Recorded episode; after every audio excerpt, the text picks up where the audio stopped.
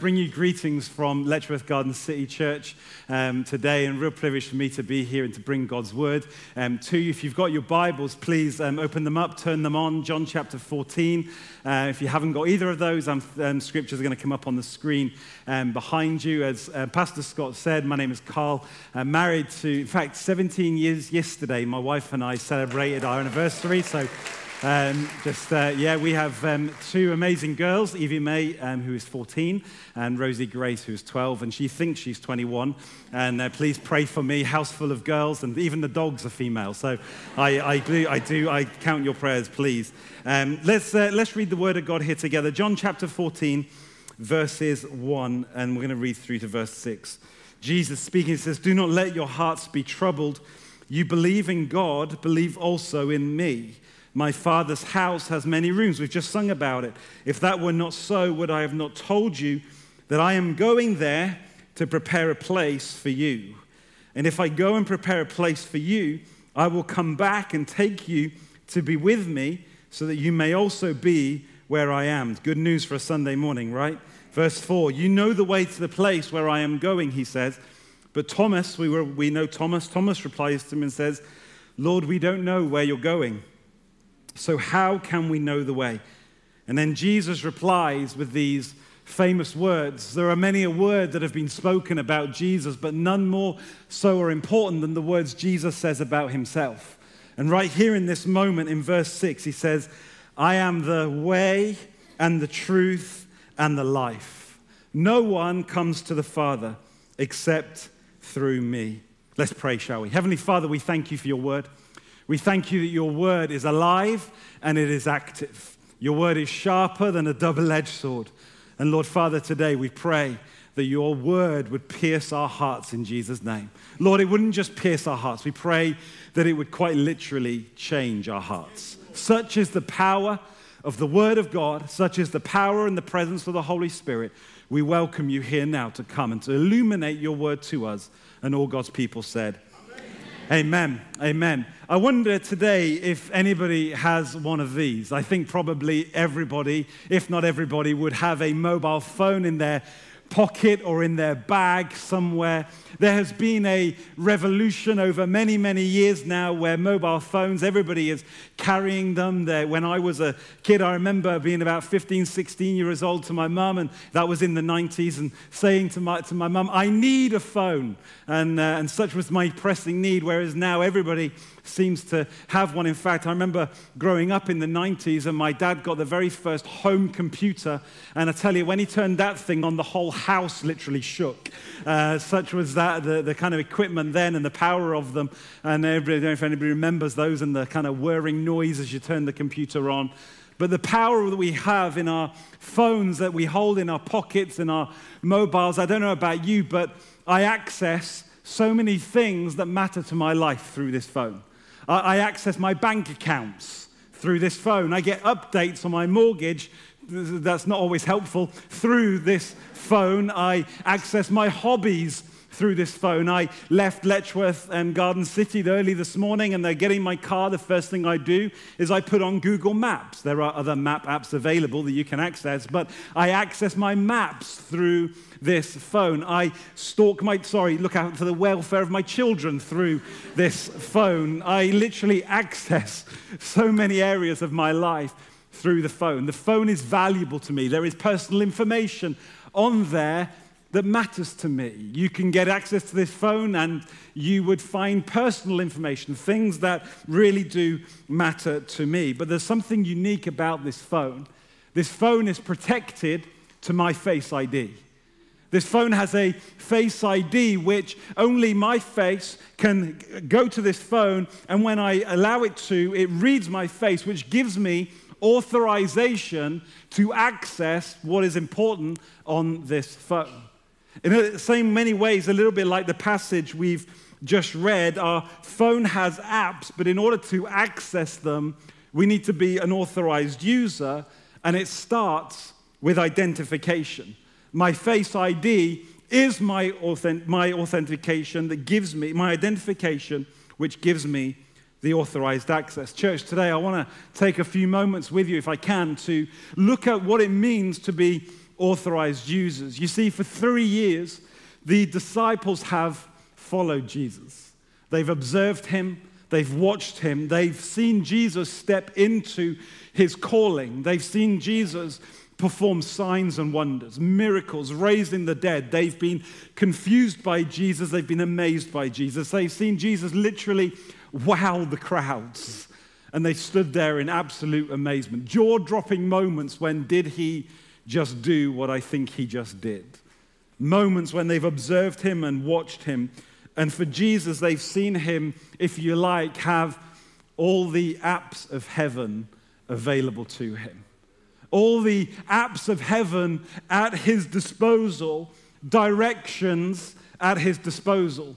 Faith was at his disposal. The names of God were at his disposal. Amen. He is Jehovah Jireh, our provider. He had all the apps, all the resources of heaven at his disposal. Peace was at his disposal. Jesus quite literally carried and embodied the good news of the gospel.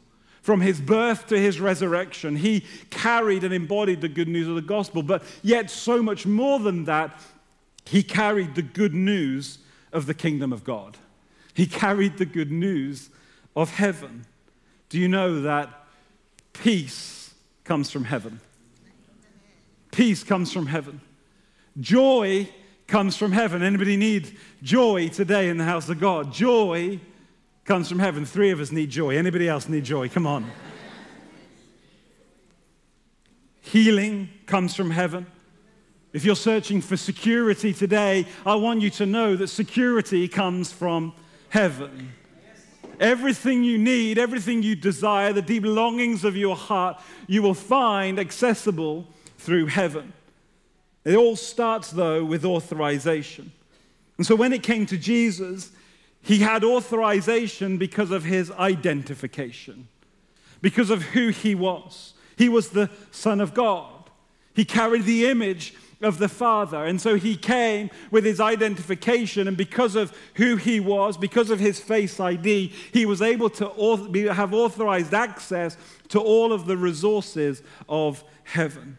Church, I want you to know today the good news today is that when we step into a relationship with Jesus, I love the way Paul talks about it. He says that we are in Christ Jesus. Therefore, those who are in Christ Jesus, the old has gone and the new has come. That we walk into a new relationship, a new way of living. When we live in Christ Jesus, we take on the identity and the image of Jesus, the Son of God, that we carry his ID that his ID becomes our ID. I don't know whether I should confess this to you. I know we've just met, but I feel like I trust you, and I hope you trust me too. But when I was um, under the age of 18, I had a fake ID. I'm so sorry to I know, I know, I'll hopefully build up my reputation again with you. But um, I had a fake ID, and that fake ID allowed me to go to some places. And I was, I was blessed as a 16 year old. I could grow a little bit of a beard, and I could pretty much get into lots of different places. But see, churches, many of us, we stepped into a relationship with Jesus, but we're still carrying around counterfeit identification. You see, when we become a new creation in Christ Jesus, we quite literally are adopted into the family of God. We get a new ID, and some of us need to hand in the counterfeit and pick up the real thing, and the real thing is found in the name of Jesus. We have an ID, and our ID gives us authorization. Quite literally in Genesis 20, verse, chapter 1, verse 26, 27, right in the very foundations of Scripture, reminds us that we were what? Made in the image of God. In the image of God, He created us. And so, if we want to pick up the heavenly phone, access the heavenly apps of joy, healing, peace, renewed faith, renewed hope, it's going to have to recognize me. Recognize me and who I am as a child of God in order to have access to the kingdom of God. Let's just think about the kingdom of God for just a few moments. A, the word kingdom is made up of two words, king and domain. That's what quite literally it means, the king's domain. Two words make up the word kingdom. But in a kingdom, there are many elements. In fact, I want to say four elements to the kingdom of God. Every kingdom needs a king. Doesn't take rocket science to work that out, does it? Every kingdom needs a king. a governing ruler, if you like, somebody who has a vision, a plan of a preferred future that they want to lead others towards. All the resources of the kingdom are available to the king. A kingdom needs a king, but a king needs a territory. A territory that, if you like, are the boundaries of his domain, the, the, the, kind of literal defined location that he has from the north to the south, east to the west, whatever that boundary or that domain looks like. A kingdom needs a king and it needs a territory, but it also needs citizens. Citizens who occupy the land, citizens who represent the king, citizens who, who don't just kind of work on the land but feed from the land. Citizens who are there, who occupy, who are blessed by the fruits of that land that it's able to produce. And so a kingdom has a king, it has a territory, it has citizens, but it also has laws, governing rules to help people, not just to live, but to thrive. Do you know, so often I meet people as a pastor and I journey with people, and one of the first things that often people are who are exploring faith, they say, Well, God's just so limiting. He's got so many rules. Do you know, church? God puts boundaries around our lives, not just to help us live, but to help us thrive in this world. Do you know, church, today, that if you have that mindset that God is a limiting God, I want to say to you that God's laws are that He wants you to walk and to live in freedom today. He wants you to experience love like you've never experienced love, to experience joy, and to download joy into your life like you've never experienced. And so Jesus says on a number of occasions, He says, The kingdom of God is at hand. The kingdom of God is at hand. The King of Kings, Jesus Himself, is looking for citizens of His kingdom, not just to reflect Him, but to represent Him. Not just to reflect Him, but to be those who represent Him, to quite literally be those who have the identification of the King of Kings and the Lord of Lords, have the identification as a child of God, that we have authorization, and that we would bring heaven to earth. That we would bring the kingdom of God to earth, that we would represent Him. And so, here in John chapter 14, there's the conversation between the disciples and between Jesus. They've got some confusion, they've got some questions, there are some things that are happening that are making them uncomfortable, and they're looking for a way. They're looking for some directions. They, they quite literally almost want Jesus to get out his version of Google Maps and say, This is the way to go, Thomas. They're looking, they're searching, they're asking, they're pleading, God, Jesus, would you show us a way? We don't know where you're going. And Jesus speaks into it, and perhaps he responds in a way that we don't, but he almost he, he responds in a way where he speaks peace over the situation. And he starts by saying to them, Don't worry. Don't worry right now. I know you've got questions. Don't worry. Don't let your hearts be troubled. He says, In my, in my Father's house, he's talking of heaven, in my Father's house there are many, many rooms. Now, the kind of rooms that Jesus is talking about here are not the kind of rooms that are available on booking.com. It's not what he's talking about here, folks. He's not talking, I don't know what it is with that website, but it just feels like every room has limited availability. Anybody know what I'm talking about? I think somebody's got a good marketing strategy somewhere. Jesus isn't talking about rooms with limited capacity, limited availability, limited resources. Book your room in heaven now. You know, book ahead, pay your deposit. Survive earth till you get there. No, the many rooms are heaven are expanding as the citizens of the kingdom are expanding. The bigger the territory, the more the citizens, the more the citizens, the greater the vacancy heaven has. I don't know about you, but I often sit and talk with people, and it kind of feels like over the years we've developed some. I, I use this phrase a lot, forgive me, in our home church. I talk about stinking thinking. Do you know what I mean? That stinking thinking creeps in, and I think so often when it comes to conversations around heaven, it feels in the church some stinking thinking has crept in. And we kind of have this idea that we're supposed to just survive earth until we get to heaven. Anybody know what I'm talking about? Cling on, hang on, and just survive earth because the promise of heaven is going to come. We used to, kind of growing up in church, and My, my dad was a, was an Elim minister. My granddad was an Elim minister. For goodness sake, I was even born on a Sunday. You know what I mean? It was, this is real, okay? And I grew up in church environments just like this. And I would love the hymns that we would sing. And there were some fantastic hymns, but it, I kind of remember some of those hymns. Every hymn was like, a, we're just clinging on.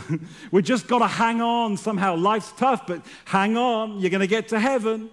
And it was kind of this mindset and this theology or this understanding that we just somehow needed to cling on. There was a series on Netflix um, a number of years ago called The Afterlife. I don't know if you came across it. Slightly bizarre kind of series, I'll be honest. And um, in that, it just feels like in our culture today, society, we have a real fascination with the afterlife, don't we? Fascination around what next, what's happening. Do you know, I, I, I really do believe that we talk about the afterlife and heaven as the afterlife. I, I think heaven is just life itself. I think this is the before life. Because life for us really does begin like that sense of being in heaven and being in eternity with Jesus. Come on, we should be excited about heaven, amen? Some stinking thinking. It's not about just hanging on earth until we get there. No, it's about how do we, through our identification as the children of God, take authorized access and bring heaven to earth today. You see, Jesus wants the disciples to understand that it's about bringing heaven to earth. That this is what he's trying to tell them to do, that heaven somehow wasn't God's plan of escape. Come on, it was his plan of expansion. It wasn't his plan of escape, but his plan of expansion. He's looking for citizens, ambassadors, people like you and me who have authorization, but our authorization starts with identification. And so Jesus here, he says to them, he says, Hey, he said, I'm the way, I'm the truth, and the life. There are a number of occasions when Jesus begins, I haven't got time to go into it now, but when he begins this statement with the words, I am. The power of those two words is not lost on the audience that he's speaking to. I am. And he's not just in that moment talking about the present sense, he's talking about the past, the present, and the future. You need healing, I am. You need a breakthrough in your life right now. Jesus says, I am. Stop looking for a directional path and start looking for a someone. And Jesus says, I am the someone. You need a breakthrough. I am. You need deliverance. I am. I'm going to keep going till I touch on yours. You need wisdom. I am. You need a breakthrough in your life, whatever it is. Jesus says, I am. You need restoration. You need forgiveness. You need all these things that dispose at your disposal. Jesus says, I am. Whatever you're going through today, have hope today in the fact that Jesus says to you, not a past tense, not even a future, he says, right now, Today, I am. The disciples were looking for a path, they were looking for something, they were looking for some way. but Jesus says, start looking to someone. Stop, start looking for someone. And so I want to give you, real quick, if I can, in the time that I've got, three things. Three things that I think us as authorized users need to know. If you've got pen or whatever, or uh, some, something you want to write down, you might want to take these down. Number one is this authorized users know the way to the kingdom. So Jesus says, I am the way. He doesn't say to them, if you take a left here, if you take a right, if you carry on straight, you'll, you'll access. No. He doesn't give them the directions, if you like. He points them to himself and he says, I'm the way. The way you're looking for is a someone, not a something. And so Jesus begins to talk to the disciples, and it kind of marries up with so many other things that he said because the, the thing that Jesus begins to unravel for every single one of us is that when we step into a relationship with Jesus, the only directional turn that we really need to take is the directional turn of repentance. He says, Repent, for the kingdom of God is at hand. That quite literally, that as we are walking one way in our lives, this is what repentance literally means that we're walking in one direction, that we see Jesus and we turn and we walk the opposite way. That we make the directional turn from walking and living one way to walking and living another way. That we repent of, our, of what's happening in our lives in order that we can be identified with Jesus. And as we're identified with Jesus, we discover that the way is not a path, but it is indeed a person. It's interesting that the first followers of Jesus in the book of Acts were referred to as followers of the way. Followers of the way. That as you turn your life to Jesus, as you make that literal turn, I don't know where you are. I don't, don't know where you are in your journey with Jesus. But maybe even right now, the Holy Spirit is just illuminating things in your life, saying, hey, come on, we need to do a turn. We need to make a directional shift in this area.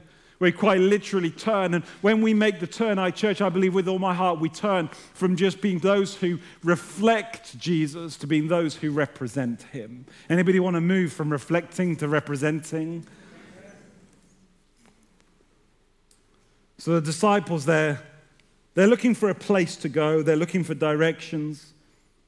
Jesus, he Let's be honest, he could just give them directions. He could give them what they're after. He could just leave them with directions and say, well, this is it, this is what it is. But he doesn't. He, he wants to give them something they can have. Jesus wants to give them instructions because he can give them directions to heaven, but quite literally, he would rather give them instructions of how to bring heaven to earth. I don't know if anyone has ever been to IKEA. And I can give you the directions to IKEA. You can go to IKEA and you can buy something from IKEA, but if you've ever bought something from IKEA, you know you need the instructions to go with the directions, right? We need those instructions. You see, Jesus can give them the directions, but he wants to give them something so much more. He wants to give them the instructions of how they can bring heaven to earth. Church, it's not enough to know the way to joy. I want joy to show up where I am. It's not enough just to know the way to peace. I want peace to show up where I am. I don't want to just know the way to healing. I want healing to show up in my life today. Come on, anybody else? I can tell you the way, or I can show you how to bring heaven to earth. Jesus today, still 2,000 years later, he still wants to show you how to bring heaven to earth. Authorized users know the way to the kingdom. Number two, authorized users know the truth of the kingdom. What's the truth? I don't think Jesus here is talking about lies or no lies. In fact, if you read the passage, the disciples, they don't know where to go. They don't know the way. Look at verse 10 with me of John 14. He says, Don't you believe that I am in the Father, that the Father is in me. The words I say to you, I do not speak on my own authority. Rather, it is the Father living in me who is doing this work. I love this verse, verse 11. Believe me when I say that I am in the Father and the Father is in me. Or look at this. Or at least believe on the evidence of the works themselves. Believe in the evidence of the works themselves. Let me ask you today what's the evidence of God at work in your life? What's the evidence as you look around of the kingdom of God at work in your life? As you look back in the rearview mirror of your life, do you see God's faithfulness? As you look back in the rearview mirror of your life, can you see God's hand upon you? Can you see Him with you in those times of trouble, in those times of confusion, in those times when it just felt like the world was coming in on you? Did you see God's hand upon your life as you look back? As you look back through the rearview mirror of the life of this church, you can see God's hand upon it. Come on, anybody. You can see God's faithfulness and moving and still moving today. That He was moving then, and just as He was moving then, He's moving today. Come on, we can see the work, the evidence of God at work in our lives, the evidence of God at work in this city, the evidence of God at work in this nation, and indeed the nations. The Greek word, the original meaning of that word truth, so Jesus says, I'm the way and I'm the truth. That word truth quite literally means to be revealed, to uncover. Do you know, church, God wants to reveal the kingdom of God to you. He wants to take the cover off of it and He wants to reveal and He wants to show everything of the kingdom of God to you. But I don't know about you, but in our humanity, we are so conditioned by facts. We're so conditioned by the process of information, so used to facts and information. And I don't mind facts and information, but I don't know if you've noticed, it's so easy for facts and information to rob us of our faith. That what we see in the natural robs us of what God is wanting to do through the supernatural. That He wants to take our natural and He wants to add His super to it, that we would walk in the supernatural power of God. And we need to stop letting what you look at determining what you see. Stop letting what you see with your natural eyes determining what God wants to do and what He wants to do in your life. You see, we can ask the God, we can ask God to reveal the truth of the kingdom of God to us. Love the Lord's Prayer. He says, Our Father who in heaven, hallowed be your name. Your what? Your kingdom come. Come on, let's say that again. Your kingdom come and your will be done. Quite literally, he wants you and I to know the truth of the kingdom, that the kingdom of God would show up. That when we step into the places of influence, the places where God has planted you, when you step into the doctor's office, when you step into the school environment you work in, when you step into the office, whatever it is that where you, where you go and where you are, that in that place we would say, God, reveal your kingdom here and now. That I'm not going to let what I see in the natural determine what it is that you want to do in and through me in this place. God, would you reveal in that place what it is? And here's the thing, church, that when we invite the kingdom of God in, we don't just invite the kingdom of God, we invite the King of Kings into that place. When you're in that hospital, when you're in that doctor's appointment, I hear the diagnosis, but I'm going to invite the kingdom of God into this place. Kingdom of God, would you come? Come and would you reveal yourself in my school environment, in my office, in my family right now, in my social settings? God, would you come and would you reveal yourself? And you invite the King of Kings in. And here's the thing when the King of Kings steps in, it becomes his territory, it becomes his domain. No longer is it anybody else's. You've invited the King of Kings in, and it becomes his territory. And here's the thing, church you are one of his citizens.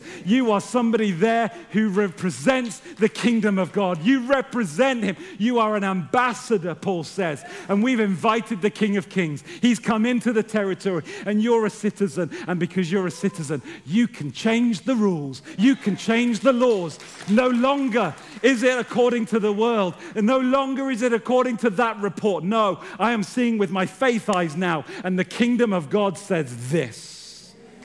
And the kingdom of God says, freedom reigns. The kingdom of God says, healing wins. The kingdom of God says breakthrough is on the menu today. That's what the kingdom of God says. That's the rules of the kingdom of God. And we, church, come quite literally because we've invited the King of Kings in and we have a identification which gives us authorization to have all of the resources of heaven available to us. Your kingdom come and your will be done. King of kings, come. And because of your identification Jesus, you become an authorized user to bring a new truth, a new reality, a kingdom reality. Oh God, would you reveal your kingdom? Come on, church, just pray with me right now. God, would you reveal your kingdom? Lord, right now, the truth, Lord, right now, whatever your situation is right now, would you just lift that up to the Lord? Lift up your, your workplace, lift up your family, where it is right now that you just need the King of Kings to come and to step in. Come on, I don't know it, but you do. You do. King of Kings, come right now. Establish your kingdom, Lord, right now in Jesus' name. Release by the power of your Holy Spirit freedom. Release life, Lord Jesus. Release wisdom. Release peace. Release courage right now in the name of Jesus Christ. Number three, I'm going to finish with this, maybe the worship team want to prepare themselves. Number three, authorized users have life in the kingdom. I'll be honest, I was trying to think of a really deep point for this one, but I've just got one thing to say to you. It's one thing to live life, but it's a whole other level to have life. Jesus says in John 10, chapter 10, He says, I have come that you may live life and live it to the full. If you know your Bible, you know that's not what it says. He says, I've come that you may have, possess, that you may have life and have it in all abundance, to the full, overflowing, pressed down, shaken together, overflowing. Anybody want that kind of life? I'm first of the queue. I want that kind of life. Church, I don't want to settle for just living life. Can I be really honest with you? I think some of us here today, we're on, if we're honest, we've just settled for living life. I'm going to survive till I get to heaven. I'm just going to live life. And I want to say to you, with all the love in the world, if that's you, if you just limit yourself to living life, the end of the road is death. If that's what, you, if that's what it is, you just want to live life, the end of the road is death. But you see, when we commit ourselves to having life, to possessing it. In and through the person of Jesus Christ, no longer does death have the final word. No longer does death have the final word over your life. I don't know if you've ever seen the film Gladiator, one of my favorite films, quite old now. And there's a moment when the emperor, do you know the scene? The emperor, he has a moment when he gets to decide life in a moment. Thumbs up, he lives, thumbs down, he dies. God is not some judge who's hovering over you like this. Church, we get to choose to have life and to possess it. Why? Because Jesus, he, he really lived. He really died. But, church, he really did rise again. And one day, he's going to come back and he's looking for citizens. He's looking for those who are going to represent him.